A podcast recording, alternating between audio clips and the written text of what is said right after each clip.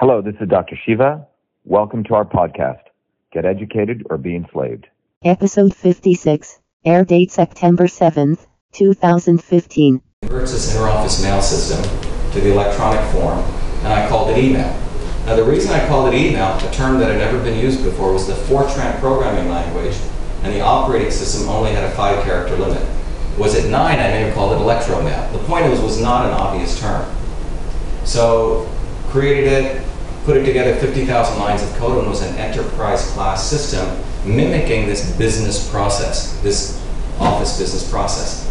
Went to MIT in 81 and almost forgot about it, except when I landed at MIT on the front page, they highlighted one of the 1,000 students who'd come in and talked about this kid who invented email, and I didn't really think much about it.